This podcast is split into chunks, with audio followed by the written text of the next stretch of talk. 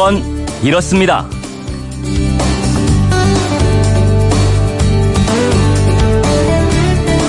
안녕하십니까 오승훈입니다. 과거에는 법모라 불리는 모자도 썼는데요. 지금은 법모는 안 쓰고 법복만 갖춰 입는 직업이 있습니다. 법정의 판사들인데요. 법정 드라마 등을 보면 판사를 부를 때 존경하는 재판장님 하잖아요.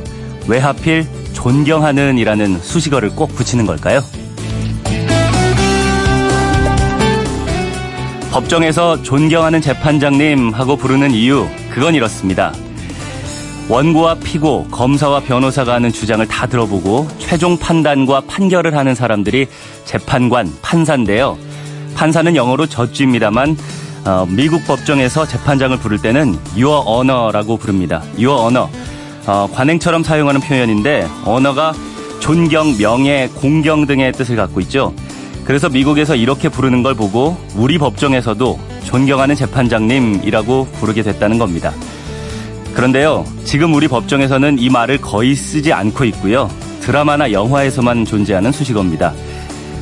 오늘은 제70회 대한민국 사법부 70주년 및 법원의 날입니다. 우리나라 초대 대법원장인 가인 김병로 선생이 대법원장에 취임한 날을 기념해서 오늘로 정했는데요. 지금 우리 법관들은 법정에서 선 사람들한테 존경하는 재판장님 하는 마음으로부터 우러나는 이런 말을 들을 자격이 있는지 한번 돌아봐야 하지 않을까 싶습니다.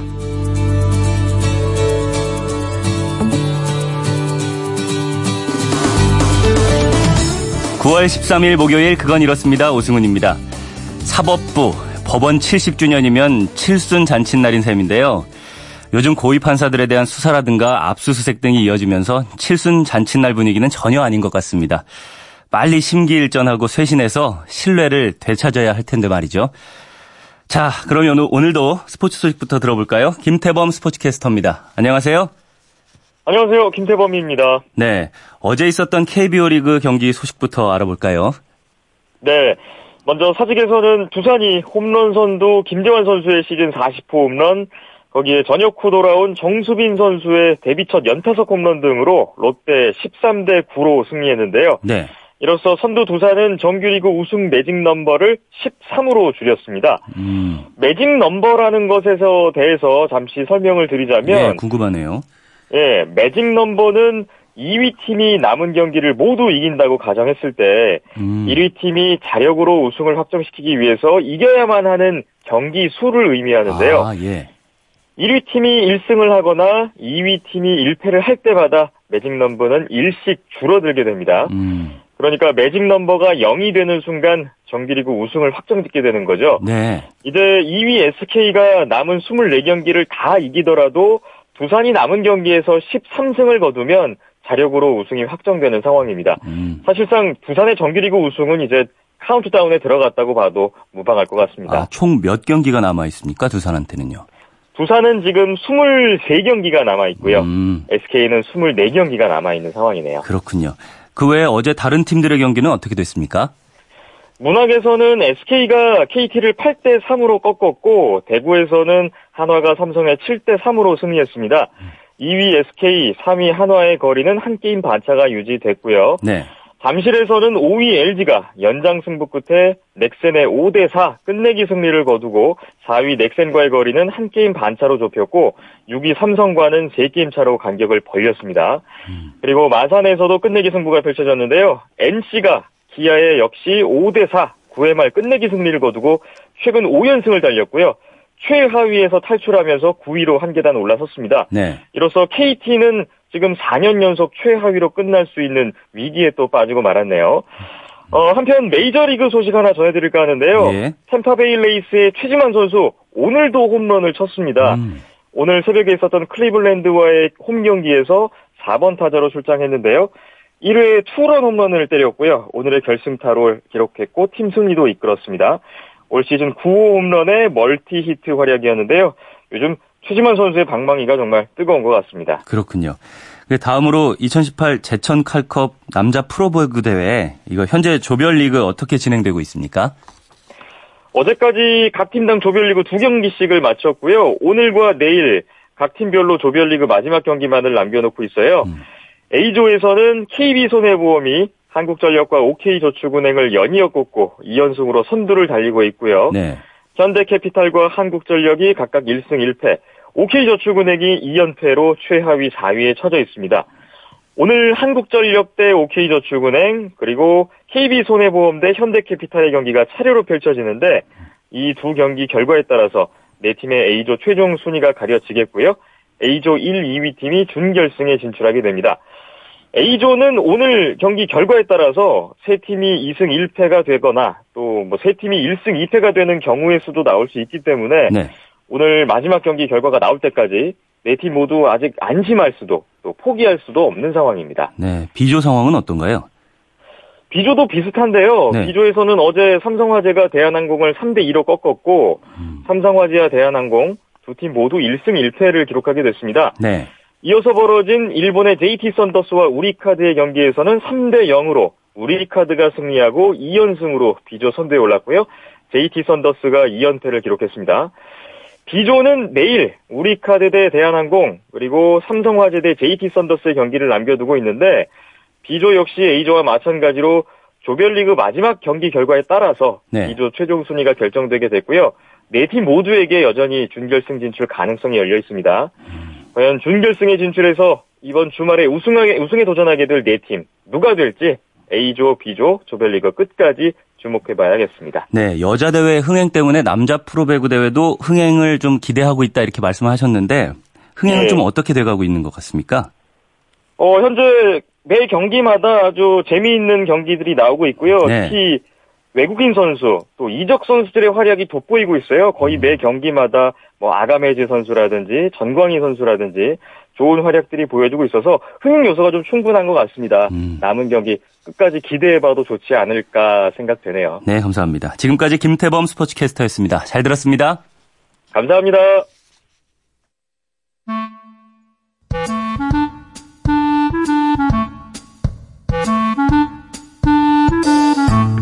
오늘을 꽉 채워줄 생활 정보를 알려드립니다. 오늘을 채우는 여자 배아량 리포터 나와 있습니다. 안녕하세요. 네, 안녕하세요. 네, 오늘은 어떤 생활 정보 알려주시나요? 요즘 저는 정말 주말만 기다려지거든요. 많은 분들이 그렇죠. 그렇죠. 날씨가 너무 좋아서 또 하늘도 예쁘다 보니까요. 어디든 나들이 떠나고 싶더라고요. 맞습니다. 갑자기 가을이 되면서 저처럼 야외 활동이나 등산 가시는 분들 많아졌는데요. 네. 이럴 때 조심해야 할 게 있습니다. 조심해야 될 거요. 가을철 3대 감염병인데요. 음, 네. 요즘은 또 추석이 보름도 안 남다 보니까 미리 성묘 가시는 분들도 많잖아요. 네. 특히 풀도 많고 벌이 많아서 더 주의가 필요한데요. 감염병이나 알레르기 중에 당장 증세가 안 나타나는 질환도 있다 보니까 가볍게 생각하실 수도 있어요. 음. 근데 그냥 두면 심각해질 수가 있거든요. 그래서 오늘은 가을철 3대 감염병에 대해서 한번 한번 알아보고요. 성묘길 주의사항이나 응급 처치 방법도 알아두면 좋을 것 같아서 준비했습니다. 좋습니다. 이 가을철 3대 감염병이라 하셨는데 어떤 것들이 있고 증세는 또 어떻게 나타나나요? 세 가지 질환 중에 아마 가장 많이 알고 계시고 또 가장 많이 발생하는 게 바로 쯔쯔가무시 병입니다. 네. 한 번쯤은 들어보셨죠? 그랬을 것 같아요. 매년 8천 명 이상의 사람들이 감염되는데요. 전체 환자의 90% 이상이 가을철에 발생한다고 음, 해요. 네.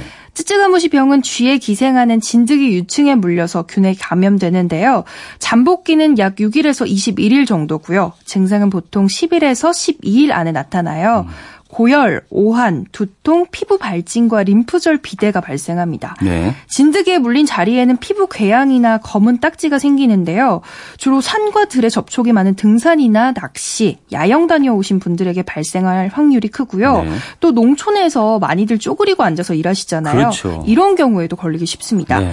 보통은 항생제로 치료를 하면 48시간 이내에 대부분 증상이 좋아지고요. 다른 사람에게 옮기진 않거든요. 음. 근데 만약 치료가 늦어지면 드물긴 하지만 고령자들에게 쇼크, 호흡 부진, 심부전증의 증세가 나타날 수 있고요. 심하면 합병증이 오면서 사망까지 이를 수 있는 오. 아주 무서운 병입니다. 네. 특히 이 병 같은 경우에는 아직까지 예방 백신이 없어요. 그래서 진드기에 물리지 않는 게 중요한데요. 풀이 많은 곳에 가시기 전에 기피제 꼭 풀이시고요. 피부 노출을 최소화시켜서 긴팔 그리고 긴 바지를 착용하셔야 합니다. 음, 예방 백신이 없다고 하니까 더 조심해야겠다는 생각이 드는데요. 다른 감염병 중에서도 백신이 없는 게 있습니까? 렙토스피라증이 그래요. 음. 이건 사람도 걸릴 수 있고 동물도 걸릴 수 있는 병이에요. 네. 렙토스피라균에 감염된 개나 소, 돼지 등의 배설물은 흙이나 지하수, 강 등을 오염시킬 수 있는데요. 이때 사람에게 아주 작은 상처가 있다면 그걸 통해서 노출되고 감염되는 겁니다. 음. 이 질환에 걸리게 되면 두통이나 근육통, 구토 등의 증세를 길게는 일주일 동안 보이고요. 또 하루에서 3일 정도 괜찮다가 다시 발진이나 근육통이 나타나는데요. 만약에 치료 시기를 늦추게 되면 폐렴이나 간부전, 심부전 등의 더 심각한 합병증이 생길 수 있어서 항생제를 이용한 빠른 치료가 필요해요. 네. 이 병이 오염된 물에 의해서 잘 생긴다라고 말씀드렸잖아요. 네. 그래서 태풍이나 홍수가 있었던 해에 발병률이 높다고 합니다. 특히 이번 여름에 강한 태풍 쏠릭이 지나갔는데요. 논이나 연못 등에서 작업하실 때 꼭 주의하셔야겠어요. 네. 3대 감염병 마지막은 어떤 거죠?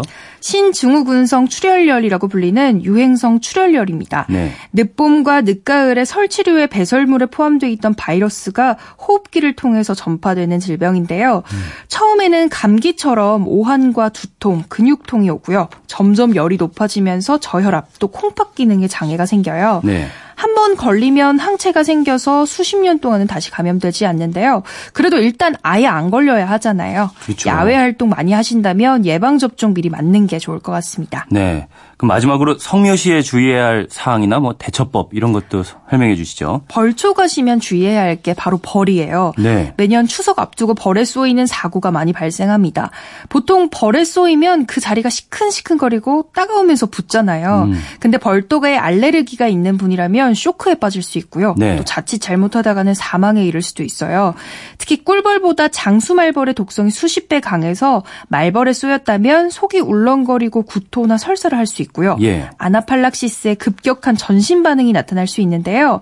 더 시간이 흐를수록 온몸에 독이 퍼져서 혈압이 떨어지면서 호흡이 힘들어질 수 있거든요. 음. 그래서 최대한 빨리 병원으로 이동해서 치료를 받는 게 좋아요. 네. 그래서 벌초 가실 때는 말벌 퇴치용 스프레이 꼭 챙기시고요. 말벌을 자극할 수 있는 향수나 화장품은 사용하지 않으셔야 해요. 음. 또 말벌은 검은색이나 갈색 등 어두운 색깔에 공격적이거든요. 오, 예. 그러니까 밝은 계통의 옷 입으시는 게 사고 위험을 줄일 수 있는 방법입니다. 오, 그렇군요. 그 날씨 풀려서 바깥 활동 하시는 분들 많은데 가을철에 감염될 수 있는 질환 조심해야겠습니다.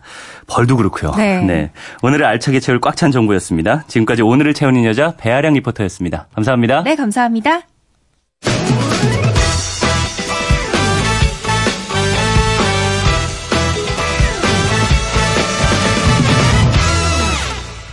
네, 공사 현장에서 화재가 발생하는 경우 심심치 않게 있는데요. 공사장의 화재는 원인이 뭘까요? 조사를 해보면 용접을 하다가 불이 붙는 경우, 불이 나는 경우가 절반 이상입니다. 불티가 이리저리 튀어서 화재가 발생하는 겁니다. 그래서 행정안전부가 화재 방지 대책을 내놨는데요. 핵심은 이겁니다. 앞으로 용접할 때는 미리 소, 관할 소방서에 신고해 달라. 어, 지금까지는 용접 작업할 때 소방안전관리자나 위험물 안전관리자가 구체적인 화재 예방 조치에 나서지 않았는데요. 앞으로는 체크리스트에 따라서 작업자의 안전교육과 화재 예방 조치를 해야 되고요. 관할 소방서에도 사전 신고해야 됩니다. 또 이전에는 임시 소방시설의 설치 의무를 위반했을 때 10일 정도의 이행 여부를 확인한 뒤에 과태료를 부과했지만 앞으로는 위반 적발 즉시에 과태료가 아니라 벌금을 매긴다고 합니다. 날이 무척 건조해서 불이 나기 쉬운 환경인데요.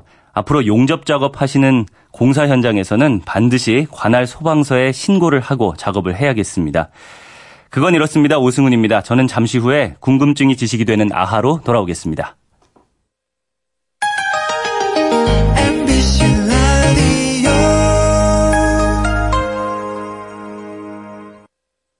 왜라는 말을 다른 나라 사람들은 어떻게 소리낼까요? Why? 교? 난데. 세상의 모든 왜라는 궁금증에 대한 대답을 들려드립니다. 궁금증에 대한 가장 친절한 설명서. 그건 이렇습니다.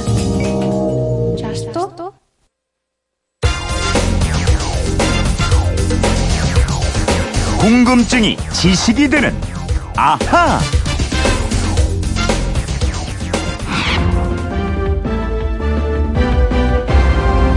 정부의 고강도 부동산 규제책에도 불구하고 서울 아파트 값이 또다시 역대 최고를 기록했습니다. 서울 지역 아파트 값은 0.47%나 올라 2주째 연속으로 역대 최대 상승폭을 기록한 겁니다. 추석 전 정부가 내놓을 종합대책이 고삐 풀린 서울 집값의 방향을 가를 분수령이 될 걸로 보입니다. 네, 정말 서울 집값이 올랐다는 뉴스가 끊이지 않고 있는데요. 휴대폰 뒷번호 1201 쓰시는 청취자가 정부가 서울 집값을 잡을 대책을 새로 내놓겠다고 하는데요. 다른 나라, 다른 도시의 집값도 우리처럼 이렇게 많이 올랐나요? 외국의 집값은 얼마나 하나요? 하셨어요. 어떤 궁금증이든 해결해 드립니다. MBC 이영은 아나운서와 함께 합니다. 안녕하세요. 안녕하세요. 어, 이영은 씨도 집값 때문에 스트레스 받는 분들 뭐 많은 거 알고 있죠? 알고 있죠. 이영은 씨도 혹시 그렇습니까? 어, 좋은 건지 안 좋은 건지 모르겠는데요. 일단 경제적인 여건이 충족이 안 되니까. 아, 일단은 신입사원이기도 하고. 네. 그럼 나중에 내 집 마련 계획은 있어요? 아, 있으면 당연히 좋죠. 음. 네. 근데 요즘엔 또 안 그런 젊은이들도 많더라고요. 어, 그래도 일단 안정적인 뭔가가 있어야지 않을까요? 음. 과거에는 그래서 뭐 내 집 마련이 인생의 큰 목적처럼 여겨지고는 했고요. 네. 그래서 우리가 부동산 대책에 대한 뭐 부동산에 대한 애착도 많고 관심도 크고 그런데 우리나라에 있는 주택 모두 다 사들인다면은 얼마가 필요할까? 저는 이런 것도 궁금해요. 어, 맞아요. 저도 이게 궁금해서 찾아보니까요. 네. 한국은행이 통계를 매년 내고 있더라고요. 작년 말 기준의 통계를 보니까요. 국내에 있는 주택의 시가총액, 즉 모든 주택 가격을 합친 금액은 4,022조 원이었습니다. 어, 이런 거 계산이 되는군요. 네. 올해 오른 가격을 포함시키지 않았는데도 4천조가 넘어요. 이게 워낙 큰 금액이라서 감이 잘 안 와요. 어, 그럼 GDP라고 들어보셨죠? 네. 국내 총생산이라고 하는 이 GDP가 지난해 1,730조 원이었는데요. 음. 그러니까 이 GDP로 나누면 2.32배입니다. 그렇군요. 약 2년 반만 2년 반 동안 생산한 돈을 모두 모으면 주택을 다 사들일 수 있다는 건데요. 네. 이렇게도 감이 잘 안 와서 제가 다른 나라와 한번 비교를 해봤어요. 네, 좋습니다. 다른 나라의 집값은 GDP 대비 얼마인가 뭐 이걸 보면 우리나라 집값이 비싼지 싼지 가늠할 수 있으니까요. 네, 그래서 보니까요. 2015년 기준의 통계가 있는데요. 이때는 우리 집값이 GDP 대비 2.24배로 지금보다 좀 낮았어요. 음. 미국은 GDP 대비 1.3배였고요. 일본이 1.8배, 캐나다 2.0배, 우리보다 모두 낮습니다.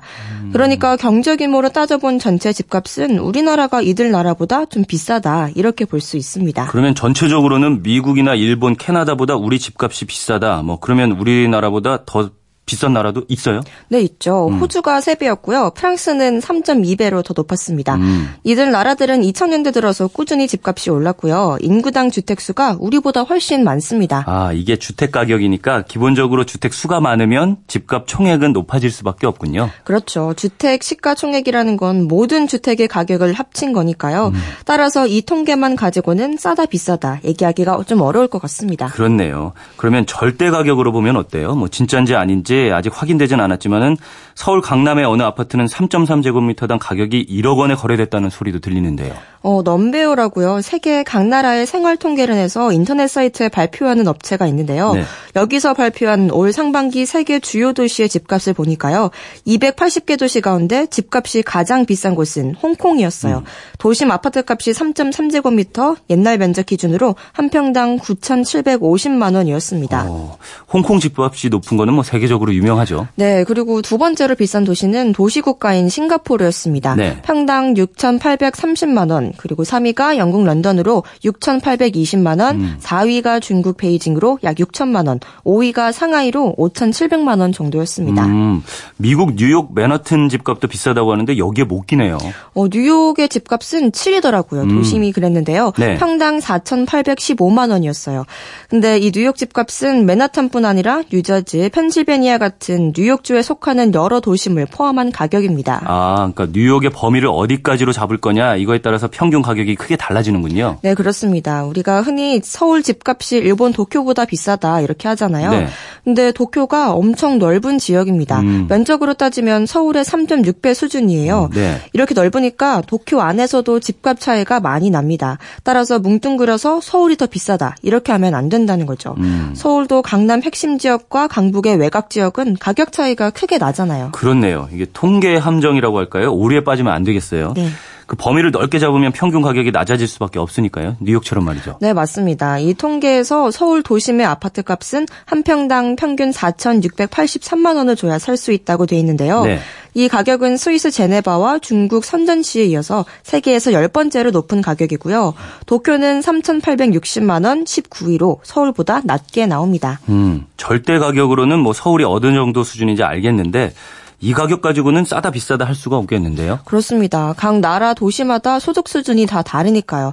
어, 예컨대 서울 집 예컨대 집값이 한 채 평균 30억 하더라도 1년 수입이 10억 원이다. 이러면 집 사는 부담이 그렇게 안 큰 거잖아요. 그렇죠. 그래서 많이 이용하는 통계 중에 국민 소득 대비 주택 가격 영어 약자로 PIR이 있습니다. PIR 소득과 비교한 집값이 얼마냐 이런 거네요. 네, 평균 소득의 국민이 월급을 한 푼도 안 쓰고 몇 년을 모아야 중간 가격대의 집을 살 수 있느냐 이걸 음. 비교하는 건데요. 네. 오늘 기준으로 서울은 19.75년이었습니다. 거의 이게 20년치 네. 월급을 한 푼도 안 쓰고 다 모아야지 서울에서 집을 살 수 있다 이거잖아요. 네. 진짜 엄청난데요. 네. 근데 요즘 경제 상황이 무척 심각한 베네수엘라 카라카스는 이 수치가 165로 가장 높고요. 네. 홍콩이 47, 베이징이 44, 영국 런던이 21, 일본 도쿄가 13, 미국 뉴욕이 12였습니다. 음, 이 통계대로라면은 뭐 서울 집값이 홍콩이나 베이징보다는 싼 편이지만 도쿄나 뉴욕보다는 비싸다 이렇게 볼 수 있겠네요. 그렇죠. 평균 소득의 직장인이 서울에서 집을 사려면 20년치 월급을 꼬박 모아야 한다는 의미니까요. 네. 이렇게 집값 비교는 절대 가격이나 소득 대비 가격으로 비교를 해볼 수가 있고요. 네. 또 임대 수익률로 비교해보는 방법도 있습니다. 어, 그 집을 세를 줬을 때 얻을 수 있는 수익이 얼마냐 이걸로요? 네, 임대 수익률 통계를 보면 서울이 1.85%로 매우 낮게 나옵니다. 반면에 미국의 뉴욕이나 보스턴은 5%를 훌쩍 넘고요. 네. 도쿄도 2.42%로 서울보다 높아요. 어, 아까와는 좀 다르죠. 그래서 국 국토교통부는 음. 이건 서울 집값에 거품이 끼었을 가능성이 높다는 의미다. 이렇게 해석하고 있습니다. 음, 이 거품이라면 영원히 지속되기는 어려울 테고요. 언젠가는 터지기 마련인데 그럴 가능성이 높다는 건가요? 그래서 정부 쪽에선 지금처럼 시장이 과열된 상황에선 무리하게 집을 사면 안 된다 이렇게 얘기하고 있는데요. 네. 하지만 일부 전문가들은 우리나라에만 있는 전세 제도가 임대 시장을 왜곡해서 그렇지 전세가 없다고 가정하면 월세도 매매 가격에 맞춰 올라갈 수밖에 없다 이렇게 보고 있기도 합니다. 그런가요? 근데 이 집값이 지금 우리만 오른 거예요? 아니면 다른 나라 집값도 다 오른 거예요? 어, 다른 나라 집값도 최근 몇 년 새 계속 오르고 있는 중입니다. 음. 국제통화기금이 내놓은 통계를 보면요. 작년 4분기 세계 주택가격 지수가 2000년 이후로 최고치를 기록했고요. 10년 전 글로벌 금융위기 직전의 가격 지수를 뛰어넘었는데요. 하지만 최근 들어 하락세로 돌아선 지역이 많아서 거품이 꺼져간다는 분석도 나오고 있습니다. 그렇군요. 이 집값이 우리나라만 문제가 아닌 것 같은데 정부가 오늘 집값 대책을 내놓는다고 하니까 어떤 내용일지 지켜보죠. 네. 질문하신 1201님 궁금증이 좀 풀리셨죠? 준비한 선물 보내드리겠고요. 이영은 아나운서 평소 궁금한 게 있는 분들은 어떻게 하면 되는지 알려주시죠. 그건 이렇습니다. 인터넷 게시판이나 MBC 미니 아니면 휴대폰 문자 샵 8001번으로 보내주시면 됩니다. 문자 보내실 땐 미니는 공짜지만 휴대폰은 짧은 건 50원, 긴 건 100원의 이용료가 있습니다. 네, 지금까지 궁금증이 지식이 되는 아하 이영은 아나운서였습니다. 내일 또 뵙죠. 감사합니다.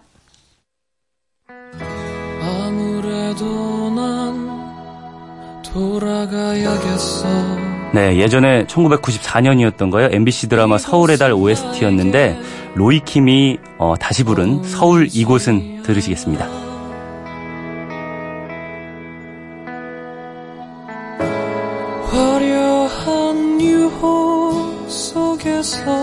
웃고 있지만 모든 것이 낯설기만 해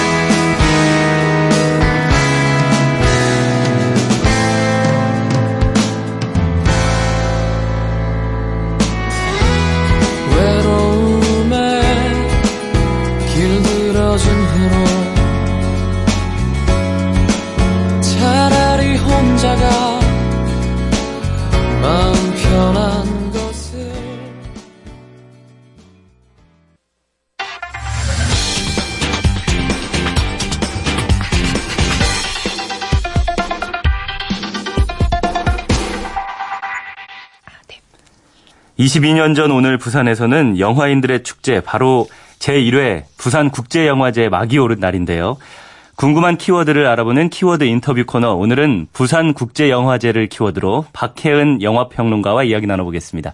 안녕하세요. 네, 안녕하세요. 네. 네. 이제는 뭐 대한민국을 넘어서 아시아를 대표하는 영화제로까지 불리고 있어요. 그렇죠. 부산국제영화제. 네. 22년 전인 오늘 1996년 9월 13일이 처음 막이 올랐는데 네.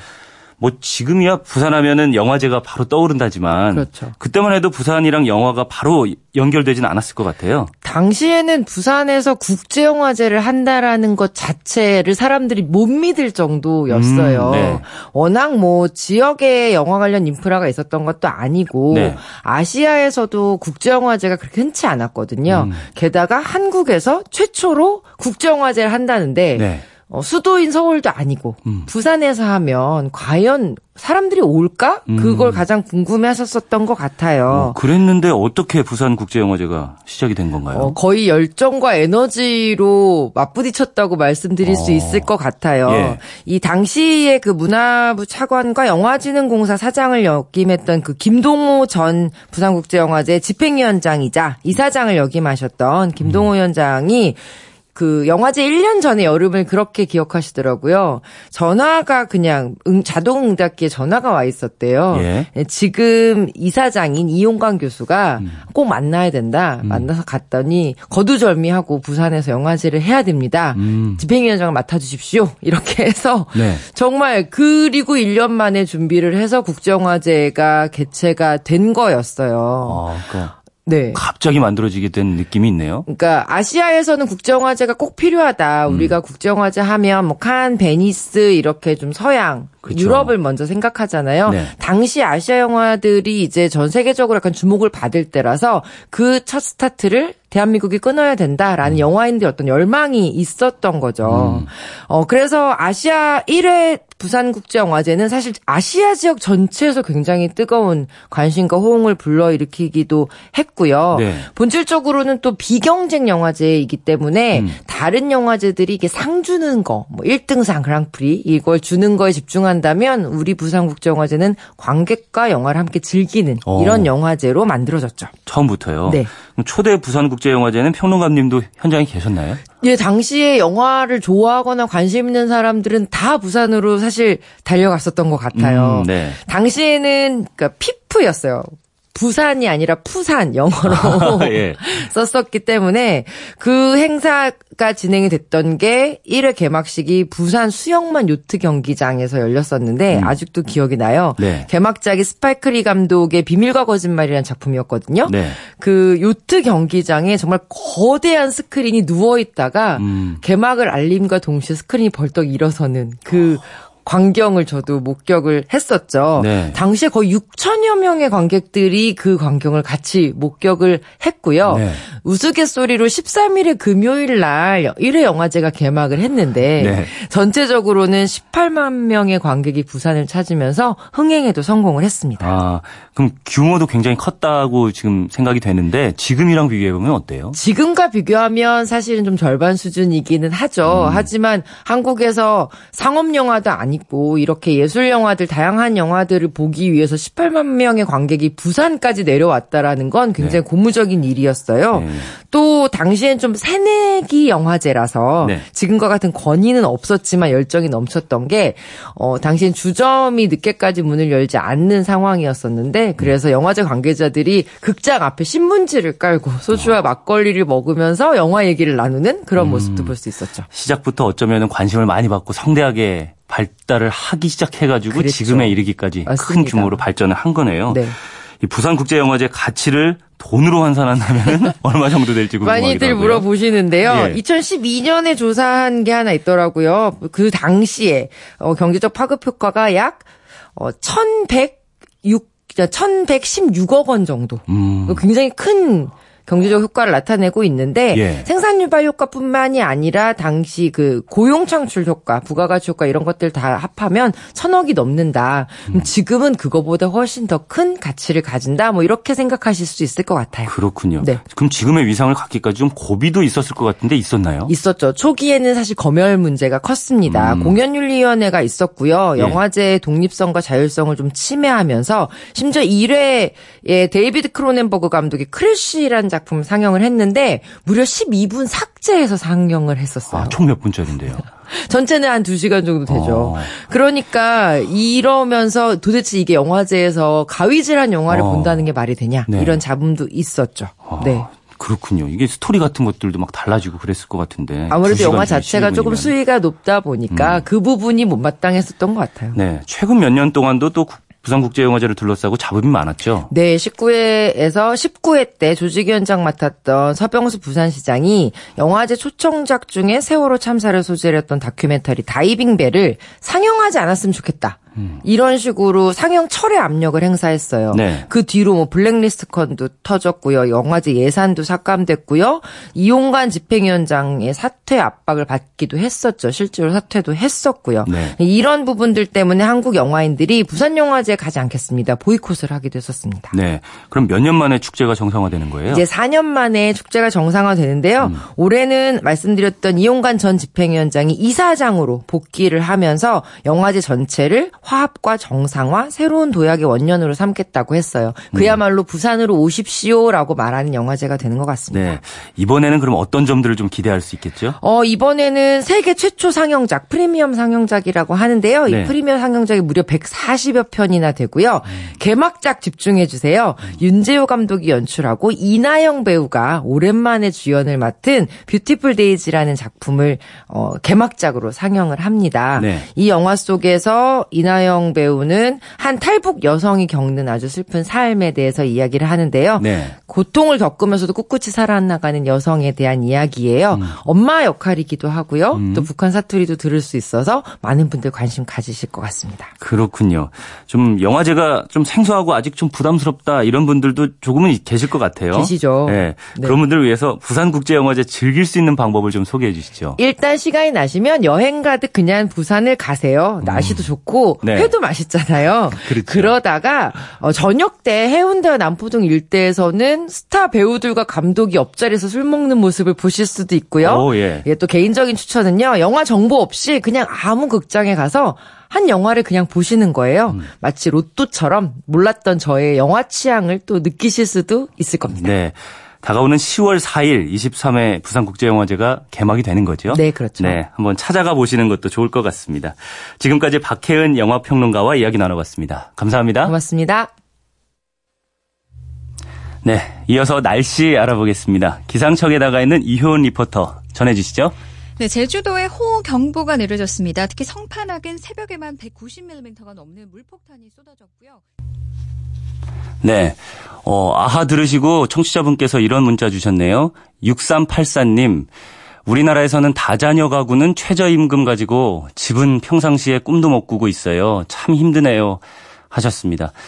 그렇죠. 뭐 월급을 20년 동안 한 푼도 안 쓰고 모아야지 집을 살 수 있다고 하는데 우리 직장인들 그리고 말씀하신 대로 최저임금 가지고는 생활하시는 분들 이런 분들에게는 참 정말 꿈도 못 꿀 일인 것 같아요. 어쨌든 어, 좋은 정책으로 집값도 내려가고 좀 뭐랄까요. 좀 편안하게 걱정 안 하고 살 수 있는 세상이 왔으면 좋겠다는 생각이 드는데 참 그게 쉽지는 않은 것 같다는 생각이 또 들고요.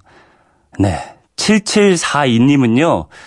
어, 오승훈 아나운서님 일주일 전에 교통사고 나서 오늘 아침에 다시 듣네요.